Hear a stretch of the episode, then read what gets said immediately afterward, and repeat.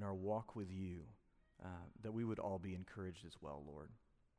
It's so often that we can be um, beaten down by temptation, by sin in our life, by discouragement, by the trials of this world, Lord.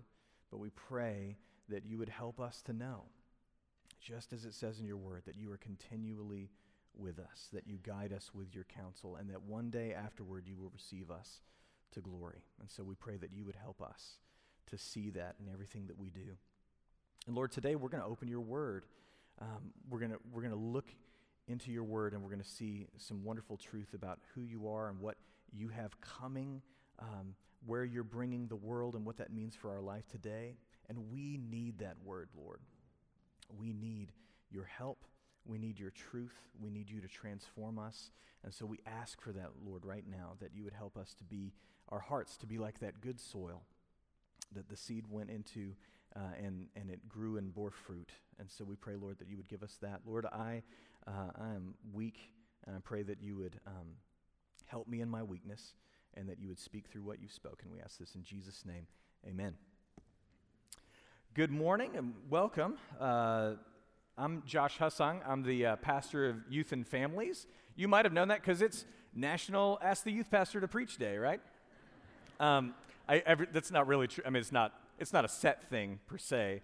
Uh, but I do get a lot of text messages usually on the Sunday after Thanksgiving being like, You preaching? You on today? You know, like that kind of thing. Um, Scott uh, had a higher calling today, and he's working in childcare, I'm pretty sure. So, uh, so, so he's, he's serving with the babies, and, uh, and, and I've got you guys, or you have me, however. Today we're going to be in uh, 1 Corinthians chapter 15. Uh, so you can go ahead and be turning there. We're going to read verses 50 to 58 in just a moment. Um, we've been, uh, you, you, prob- you, might be surprised that we're not in Isaiah. We've been in Isaiah all semester. Uh, we've spent all of, Isaiah, uh, all of December in Isaiah chapter 40, which was fantastic. Um, love Isaiah 40. And uh, man, what a, great, what a great ending to it last week. The promise uh, that the Lord doesn't tire or grow weary and that those who wait on the Lord will renew their strength. They'll mount up on wings like eagles. They'll run and grow weary and, and walk and not faint. Uh, man, what a, what a great call. I, I think that even though we're moving to uh, 1 Corinthians just for a brief pause in this, I think the message is the same. Uh, that we're called in what we're going to read today to wait on the Lord. And th- this passage has particularly to do with the resurrection. Um, and uh, we'll, what will ul- what the resurrection is what ultimately will fulfill uh, that we will run and not grow weary and that we will walk and not faint. So that renewing of strength that waiting on the lord will ultimately have its have its finished work in uh, the resurrection. A, a, little note on 1 corinthians just so usually we preach through a whole book of the bible so you get context as you're going. So i'm just going to give you a little bit of that. Paul is the author of 1 corinthians. This is a letter that he uh, wrote to the church in Corinth, uh, where he had spent about a year and a half in the early 50s uh, AD. And, and in this letter, he's writing to a Gentile congregation. They had grown up not in the Jewish faith, and they had uh, been in, many of them had been involved in paganism and, and various forms of immorality. And you can see how uh, their new life in Christ is not without challenges of old ways and old influences uh, continuing on them. So there were several things that Paul is writing this letter about. One would be that there are divisions among them. Uh, there are some that are saying they follow Paul and some Apollos and some, you know, that, that kind of thing. So there are divisions. Uh, there was sexual immorality uh, among them, which would have been a part of their past and, and is continuing to be a part um, of someone in their congregation. He's exhorting them about that. Uh, the believers are suing one another uh, in, in, court instead of trying to reconcile uh, as Christians. Um, and, and on top of all that, there are some false teachings that Paul is trying to uh, deal with uh, throughout 1 Corinthians. And you can see it when you're reading through, there's a lot of uh, quotation marks around things. And that seems to be sayings that were popular at the time uh, that were uh, false teachings uh, that people were latching onto. So a few of them would be one would be food is for the stomach, and the stomach were for food, which apparently was a sort of summary statement for the idea that you should just um, you should satisfy any craving that you have. Like, if you have that craving, you should just go for it. That sounds a little like the world that we live in today. Um, another one all things are lawful for me, uh, another one that's very identif- uh, identifiable for us today, right? I can just do whatever I want. Um, there were people running around saying uh, uh, uh, things against, like, you shouldn't get married. There was confusion over how to deal with uh, past with idolatry, like people were eating food sacrificed to idols, and what should we do with that? Um, confusion over what to do during the worship services and the Lord's Supper, and all various things. But and Paul deals with each of those along 1 Corinthians. But he saves what I would consider to be the most important uh, uh, false teaching, misunderstanding, whatever you want to call it, for the end, and that has to do with the resurrection. Uh, so he spends the first part of 1 Corinthians 15 rehashing the gospel. He talks about Jesus dying for our sins in accordance with the scripture, buried and being raised, all of those things. And then he, he goes in and starts to attack this teaching that there is no resurrection from the dead. And he talks about that. We're going to pick up in verse 50, though we will go back and, and uh, refer to little bits of the whole chapter um, uh, as we go on this morning. So, verse 50, let's stand and read God's word together. I tell you this, brothers flesh and blood cannot inherit the kingdom of God, nor does the perishable inherit the imperishable. Behold, I tell you a mystery. We shall not all sleep, but we shall all be changed in a moment, in the twinkling of an eye, at the last trumpet. For the trumpet will sound, and the dead will be raised imperishable, and we shall be changed.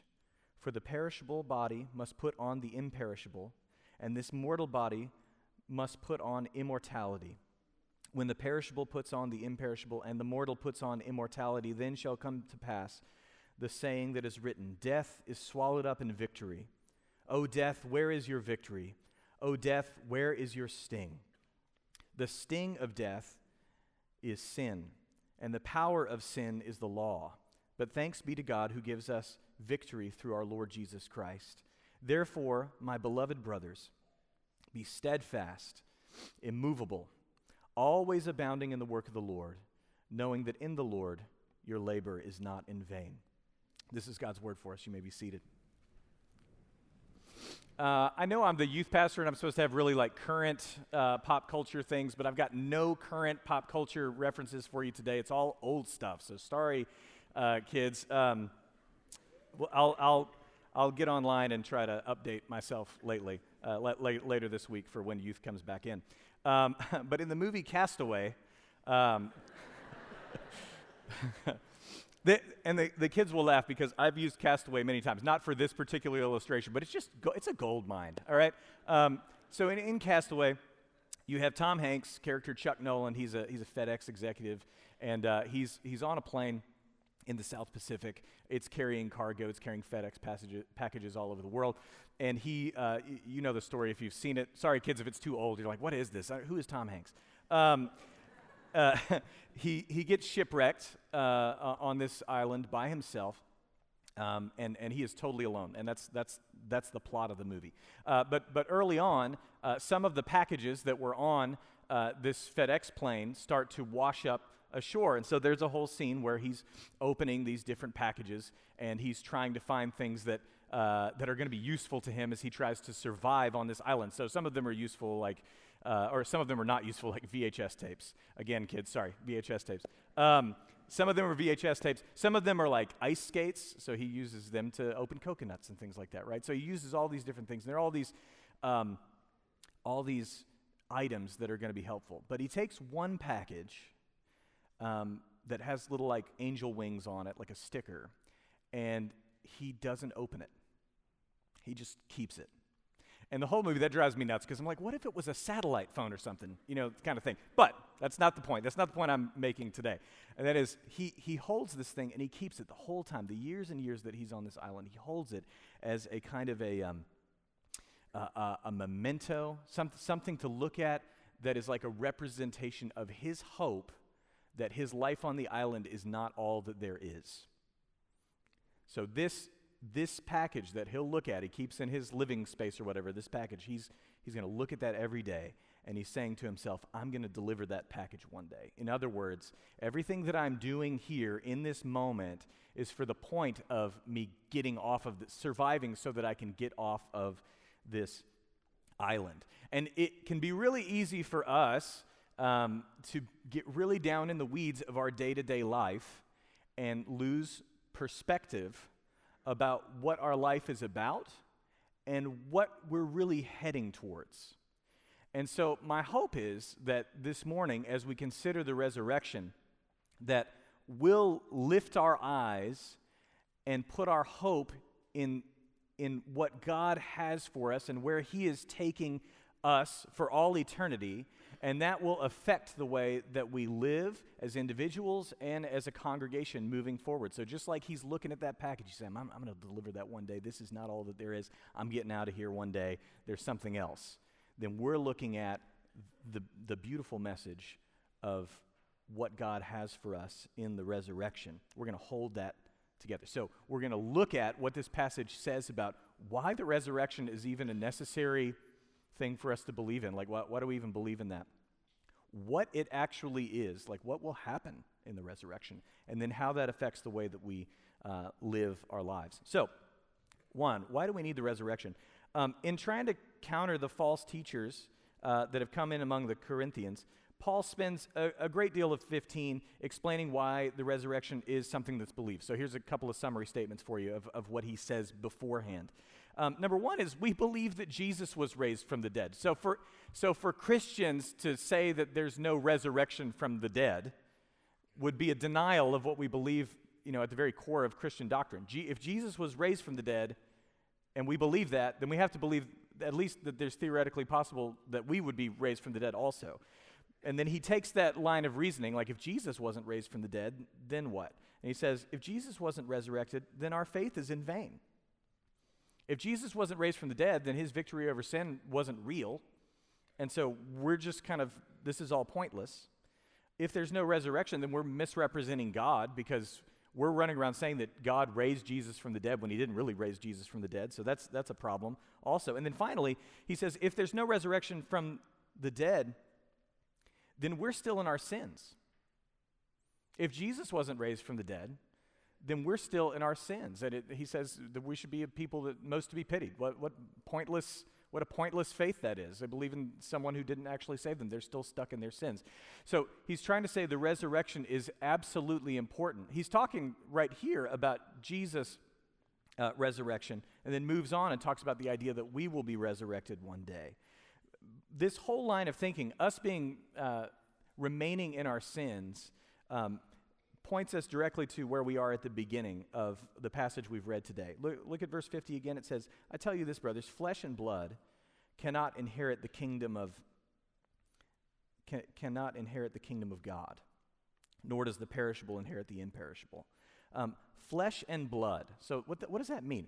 That means humanity in its current state cannot inherit the kingdom of God. Now, there's two sides of this. Paul, Paul is primarily talking about the second part, but I do want to stop before we get on to the part about Christians and the resurrection and say humanity in its state cannot inherit the kingdom of God.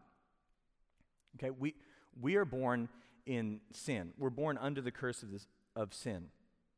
We're rebels against God, God's decrees, and we want our own way. Uh, Paul's words here mirror Jesus to Nicodemus. He says, Unless one is born again, he cannot enter the kingdom of God. Uh, he gives an unless, like a, a, this has to happen uh, for that to happen. We're born in a way, our nature is such that we cannot inherit the kingdom of God. Without Jesus, we're lost. We need to be transformed into something else.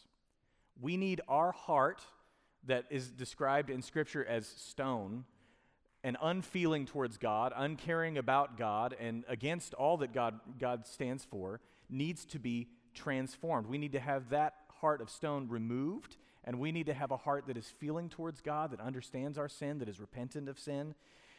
That, that's, that's, that's vital. We, without a, a change there, we can't enter the kingdom of God. Jesus died on the cross for our sins. He took that punishment in our place. I know we've spent the last uh, you know, several weeks celebrating Jesus' birth uh, for Christmas. Uh, but, but Jesus came and was born for the purpose of dying for our sins because humanity in its current state can't inherit the kingdom of God. In order for anyone to be able to be reconciled to God, enter into the kingdom of God, Jesus had to die in our place. Thankfully, because Jesus did that by repenting of our sins, by asking for God's forgiveness and turning away from our sins, God looks at us, forgives us of our sins, and then gives us the righteousness of Jesus. He looks at us and sees us as if we had never sinned. That's wonderful news, isn't it? It's wonderful news. So, by repenting of your sin and turning to uh, Christ in faith, you can be made right with God. And so, I would say to you this morning, before we move on to any other points, I would say if you haven't trusted in Jesus yet, now is the time. Today's the day. It, no, virtually nothing is asked of you, right? Like you just believe, you just trust in what Jesus did, and you turn away from your sin. He gives that to us. So we have a gospel need. We have, we have a need that's down to our foundational core. But there's a second part of this, and this is what Paul is re- referring to ultimately. He's saying, even as we are. So those of us in this room right now who are Christians, who have put our faith in Jesus, flesh and blood can't inherit the kingdom of God. In, order, in other words, he's saying, even as we are right now, we are not suited in our current state for eternal life with God in Christ. And I'm not trying to say that you're not saved, all right? Don't, don't jump ahead of me. I'm not saying that uh, it means you're not a Christian, but I'm saying Christians right now are not ready, are not suited for eternal life. Something has to change um, in order for us to be ready for that. Um, so, um, both internally and externally, we are unfit for the kingdom without something that will be the resurrection. Okay? Uh, first, we're headed to an eternal kingdom, but our bodies are temporary. That's like the, the absolute face value reading of flesh and blood cannot inherit the kingdom of God, nor does the perishable inherit the imperishable. He's saying we have bodies that are temporary, and uh, so we literally, physically are unsuited to go to the kingdom. Uh, we're unsuited for that kingdom because it's an eternal kingdom. Um, again, older reference, but there's a, a, a, artist I love, Jon Foreman is his name, and he has a song called Broken from the Start. And it says, Life is a gift like fresh cut roses, cut from the branch and brought inside. It's a slow contradiction, it's beauty in a vase. When our cords are cut, that's when we start to die. In other words, from the moment we're born, we're on a slow march towards the end. That's, that's the reality for everyone. Now, whether you live a, com- uh, a you know, a comparably long life or a very short life, we are all headed towards the same end because we are born under the, the curse of the fall. And that means ashes to ashes, dust to dust. It means the minute we're born, the time is, is ticking on our life, and it has a definite end point. Our, our physical bodies are perishable, they're going to end. Um, you could probably, uh, like, you understand this, you feel this, especially the older you are. I think you understand this more based on the kind of noise you make when you're getting up out of a chair. That sound fair? Right? the longer that noise is, the more you get what I'm saying here, right? Uh, we, we are in, uh, in sort of perpetual decay. I remember reading that like all of the ce- cells in your uh, skull, this might totally be not true, so sorry, science people. Um, I remember reading that all of the, uh, the cells in your skull like regenerate every like seven to 10 years. So that means by the, like every seven to 10 years, your face is just a copy of a copy of a copy of your face. Just slowly declining, something that didn't look like you before. You know, that's just the way that it feels. Um, you lose your hair, you know, like that kind of thing. You go on, on and on. It's, it's true. I, I make light of it, but, but in all seriousness, um, we, do, we don't like to sit and think about uh, the reality of our death. We try to avoid that like the plague, right? We, we really don't want to, uh, to sit and think about that. But it's certainly true. We are perishable, we are finite. And as much as we would like to kid ourselves, and as much as your social media, uh, you know, feed is full of like um, uh, facial creams and uh, teeth whitening and whatever else we can do, you know, surgery or things like that, whatever we can do to kid ourselves into thinking that we're going to last a little bit longer than we are, the truth is our days are numbered. And that means we're not fit, we're not suited as we are to enter an eternal kingdom. Uh, so, how can a temporary mortal body that's starting to break down the minute it's born live in an eternal kingdom? Well, it can't. So physically, we're unsuited for this kingdom. Second thing is, it's not just a physical, uh, you know, physically being unsuited, but we also have an internal problem too, even, even Christians. So even though uh, our sins have been forgiven through faith in Christ, we still deal with indwelling sin. We, all know that. You don't become perfect when you become a Christian. We're still tempted. We still fail time and again, daily. And I think it's often the case that, you know, I know I, know I made a joke about the, the longer you groan when you get out of the chair, but I would guess that if you're a Christian and as you, as you groan longer and longer when you get out of that chair, you probably also have a deeper awareness of your own sinfulness. When you say, I feel like uh, I thought I was sinful when I was, you know, a teenager, and then I, I feel like even though I've grown, I feel like the awareness of the depth of sin in my own heart has increased. Um, and it just becomes even more apparent like, that's not suited for an eternal kingdom either. We have, we have an internal problem. It makes me think of Paul in Romans chapter 7. You know, he gives on that, goes on that long litany of like, the things that I don't want to do, I do. And I just feel like that, um, that is such a picture of, of sometimes what it means to struggle with sin. Uh, you, have you ever felt that way? Have you ever felt like, man, I'm 40 years old. Am I still dealing with this? A- a- have I grown so little that I'm still dealing with these kinds of things? have you ever had that feeling before? Uh, yeah, uh, because we still have indwelling sin. A change must happen in order for us to be suited to be in an eternal kingdom with God. We need a change. And that's where the, that's where the resurrection comes in. So now let's look at the, the rest of this passage and talk about what is going to happen at the resurrection. 51, he says, Behold, I tell you a mystery. We shall not all sleep, but we shall be changed in a moment, in the twinkling of an eye, at the last trumpet. Okay, so let's talk about that for a moment. So, so in a moment, in the twinkling of an eye, at the last trumpet. When we're talking about the trumpet, what he's talking about is the end which means the return of Christ. The resurrection will happen when Jesus return. If you're not familiar with Christian b- belief, uh, this is a big one for you, okay? Is that Christians believe that one day Jesus will physically, bodily return, and that, and that all the dead will be raised, and uh, God will remake the heavens and the earth. There'll be a judgment, and, um, and, and those who have put their faith in Christ will spend eternity uh, with, with God, and those who have not, because of their sin, will spend eternity in punishment. And uh, it, the trumpet that he's referring to is, is Jesus' second coming. Uh, so, like, for example, Matthew 24 31, Jesus says, And he will send out his angels with a loud trumpet call, and they will gather his elect from the four winds, from one end of heaven to the other.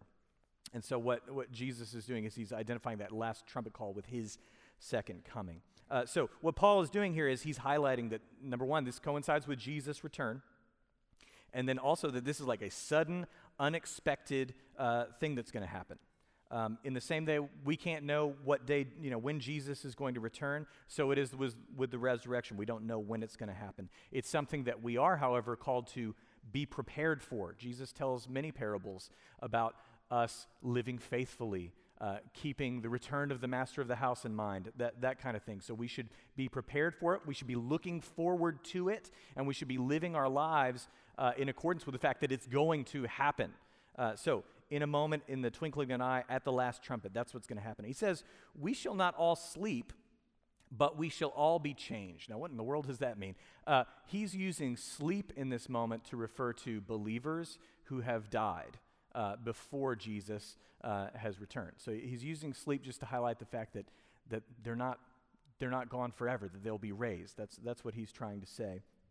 Um, but for the meantime, uh, we believe that when, when a Christian dies, their soul leaves and they go and they are in, in the presence of God uh, there. And that's often what we think of when we think of heaven, right? Like if you think about spending uh, eternity uh, uh, with God in heaven, we often think clouds and angel wings and harps and that kind of stuff, right? Um, and and uh, I would say not the angel wings or the harps necessarily, but we do believe that that uh, that Christians are disembodied at death in, at this point, and they go and be with God. Jesus said to the thief on the cross, "You'll be with me today in paradise," right?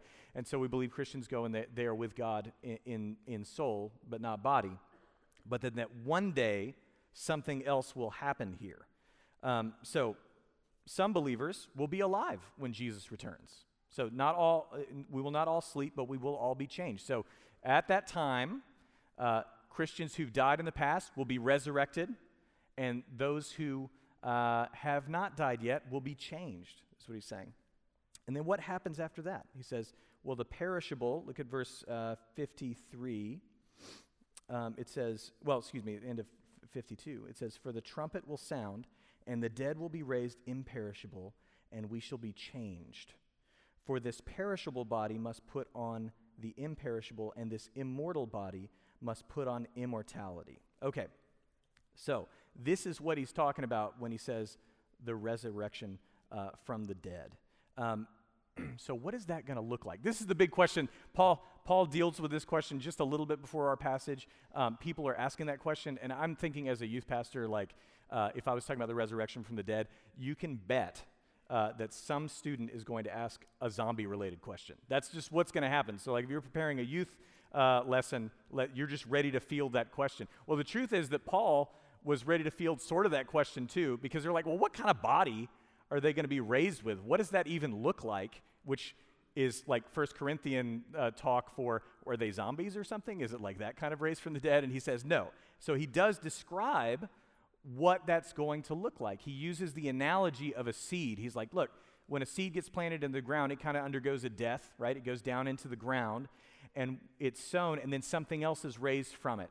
And so it's, it's similar, there's continuity. It's still that thing that went down into the ground, but it's, it's different. And it's the same for you and me. There's continuity.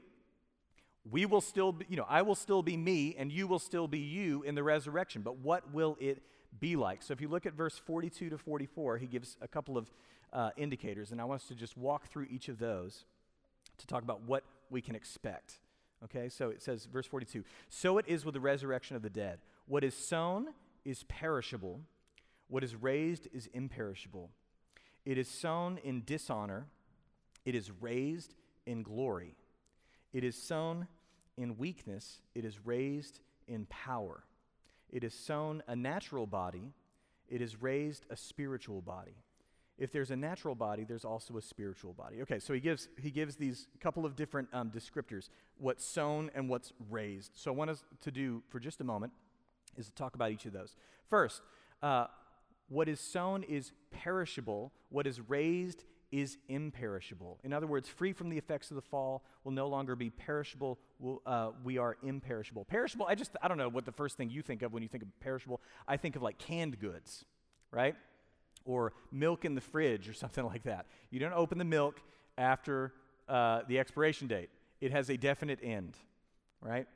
That's us. But after the resurrection, no expiration date.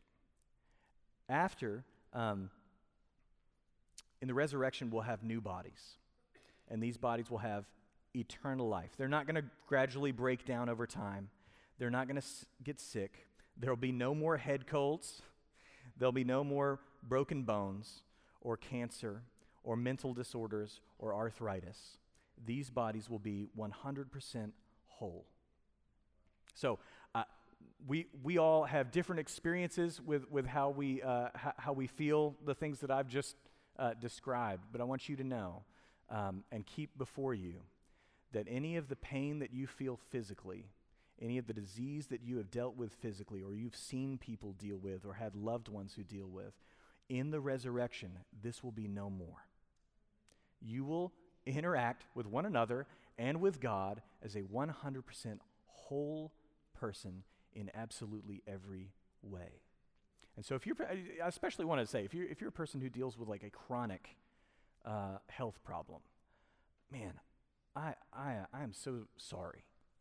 Um, I've had friends who deal with constant pain um, and I have seen just how that affects them. And I, and I will just say, keep in your mind that one day that pain will be gone. One day that pain will be gone. Um, and, and any other form of, of, of, difficulty physically, those will not be there anymore. So if you can keep that um, in your mind, that'll be the case. Um, so what is perishable will be imperishable. Um, these new bodies will, be, will not be dishonorable or weak. Instead, they'll be identified by glory and power. So it says, what is sown in dishonor is raised in glory, what is sown in weakness is raised in power. Um, I, I, think, I think what's being talked about here is our bodies and, and ourselves will no longer have the propensity to sin. We won't even be able to sin any longer. We won't struggle with sin. We won't be tempted to lust or to lie or to lash out in anger. We will no longer put ourselves above others or raise created things above the Creator. We'll see God as He is, and we will value Him above all things. And so I'll say to you keep fighting. Okay? There will be a day when temptation will not be a thought to you any longer. There will be a day when the fight will not be a fight any longer because Christ will have returned and you will be raised in glory like Christ, and you will experience God in all the fullness uh, and all the holiness that He intends you to.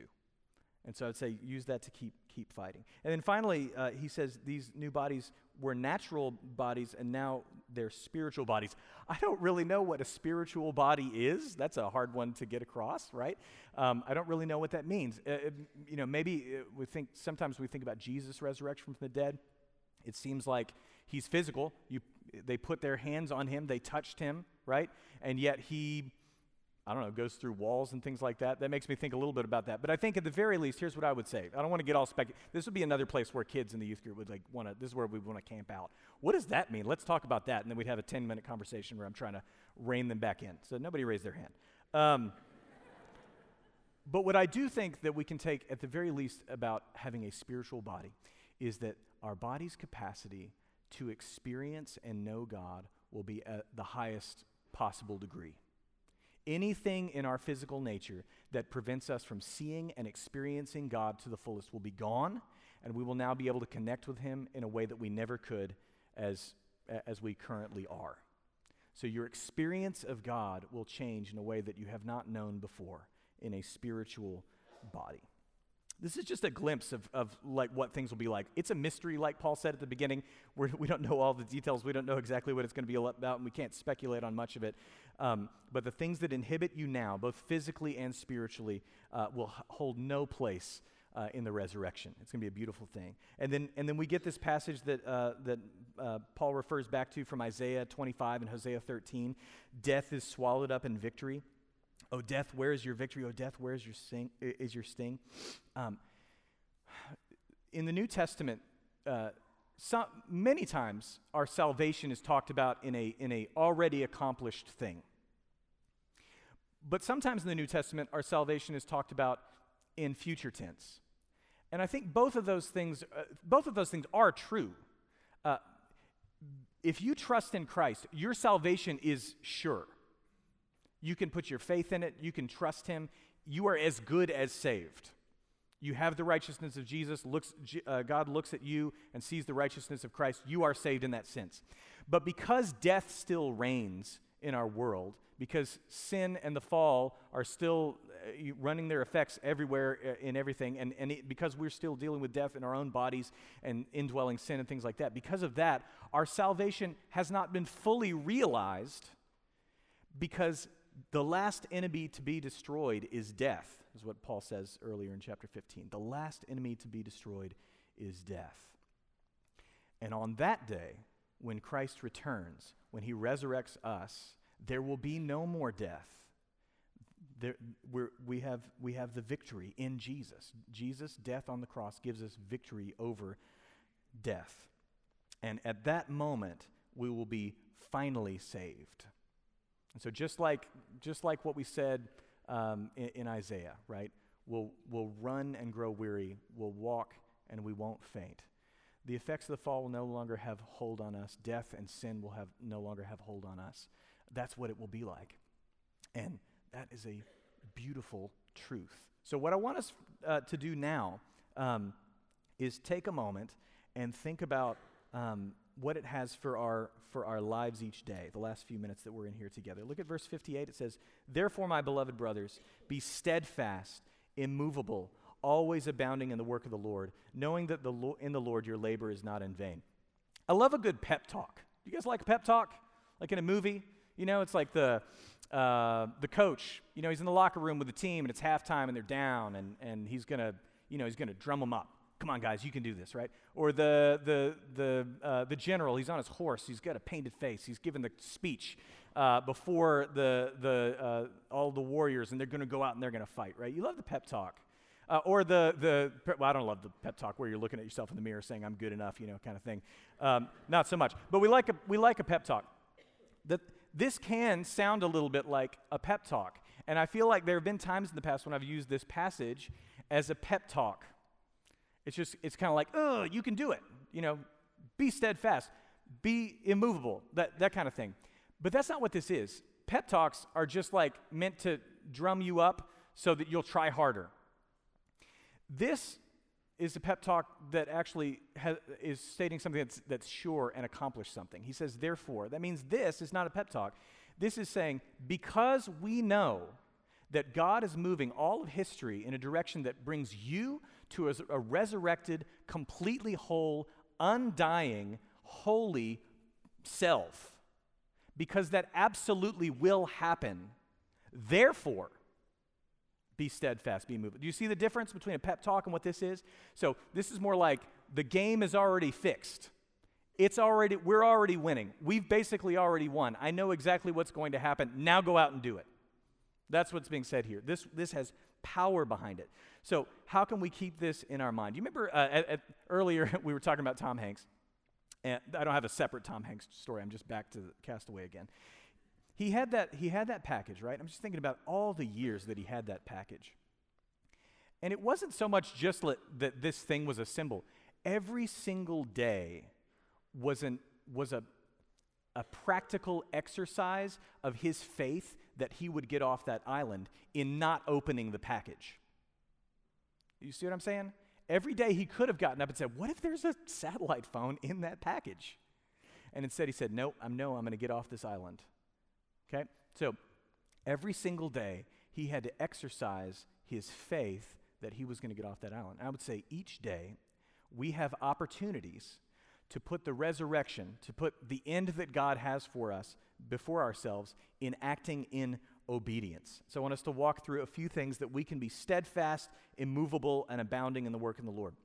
Number one, uh, steadfast. The, the, the term steadfast means immovable, right?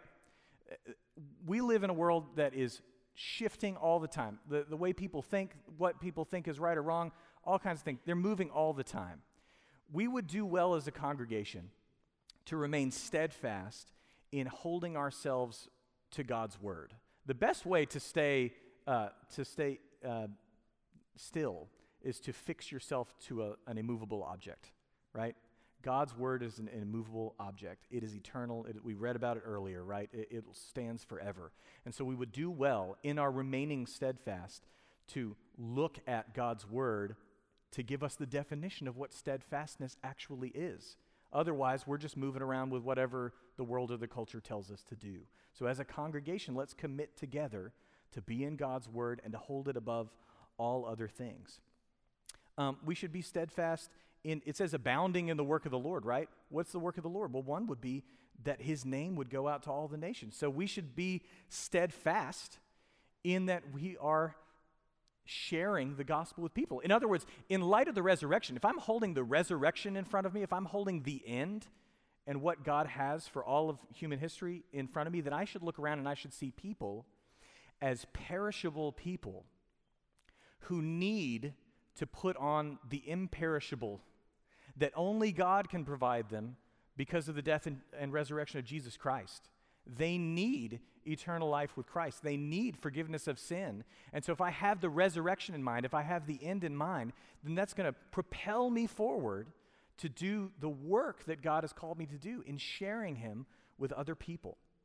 Discipleship um, would be another one. Like, working with people is messy.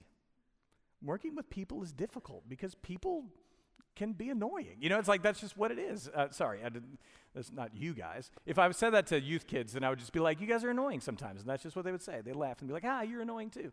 Um, discipleship is hard because people are, are messy. Situations with people are messy. But that doesn't mean we write each other off.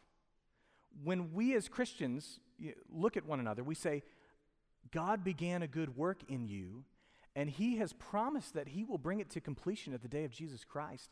And so, as your brother, I'm going to walk with you through that, even if it's difficult, even if it's messy. And so, we would do well as a congregation to keep the resurrection in our mind in the way that we deal with one another. And that, that I think that also relates to unity, right? Think about that. The people that drive you nuts that are also Christians are people that you will spend eternity with bodily, right? Like, like you'll be in a physical location with them for all of eternity. It would, it would do us well to like show one another grace and acceptance and forgiveness and try to have unity uh, among ourselves as best we can. Um, sanctification, you know, guys, I, I, I, talk with people all the time that are just downtrodden uh, with sin in their life. And I would say, keep, we've already talked about it, but I just want to say it again. Keep the resurrection in front of you because uh, God is, is working in your life. Sometimes you can't see it. Sometimes it's, it's difficult for you to see, and it can be really discouraging. But one day, one day, all of that will be gone. One day, that struggle will not be a struggle. That thorn in your side will not be a thorn in your side anymore. You remember that Paul talked about, wretched man that I am? Who will deliver me from this body of death? Christ will. Okay? And, and then with sanctification, you know, keep fighting the fight. Talk to people. Use, use the gift of brothers and sisters in Christ that, that God has given you. Don't fight alone, but, but press on and, and, and, um, and fight, fight the fight. And then finally, some of you this morning, we've already talked about this too, but I just want to say it again. You've had a hard year. It's the end of 2023. And if we went back and charted everybody's year, there would be some really hard stuff in there for, for many, many, many of us in this room. And I would say, brothers and sisters, we're in this together. And we serve a God who has made everything necessary. He has done everything necessary for us to spend an eternity with Him in heaven an eternity with Him in a new heaven and a new earth, in bodies that are un, unhindered uh, by sin or by decay. And we can press on together. And we can pray for one another, and we can encourage one another, and we can lift one another up. Don't lose heart. And finally, he says in this verse, Your labor in the Lord is not in vain. Guys, it's not for nothing. Christ is going to carry us home, He's going to bring us home. Let's hold that before us in 2024 and look to that, put our hope in that, and let it affect how we do everything. Let's pray. Lord, um, Lord, we just want we want this. Uh, come, Lord Jesus. We pray that you would help us to put our hope in you, our trust in you. Thank you, Lord. Amen. We're going to continue to worship um, and receive an offering.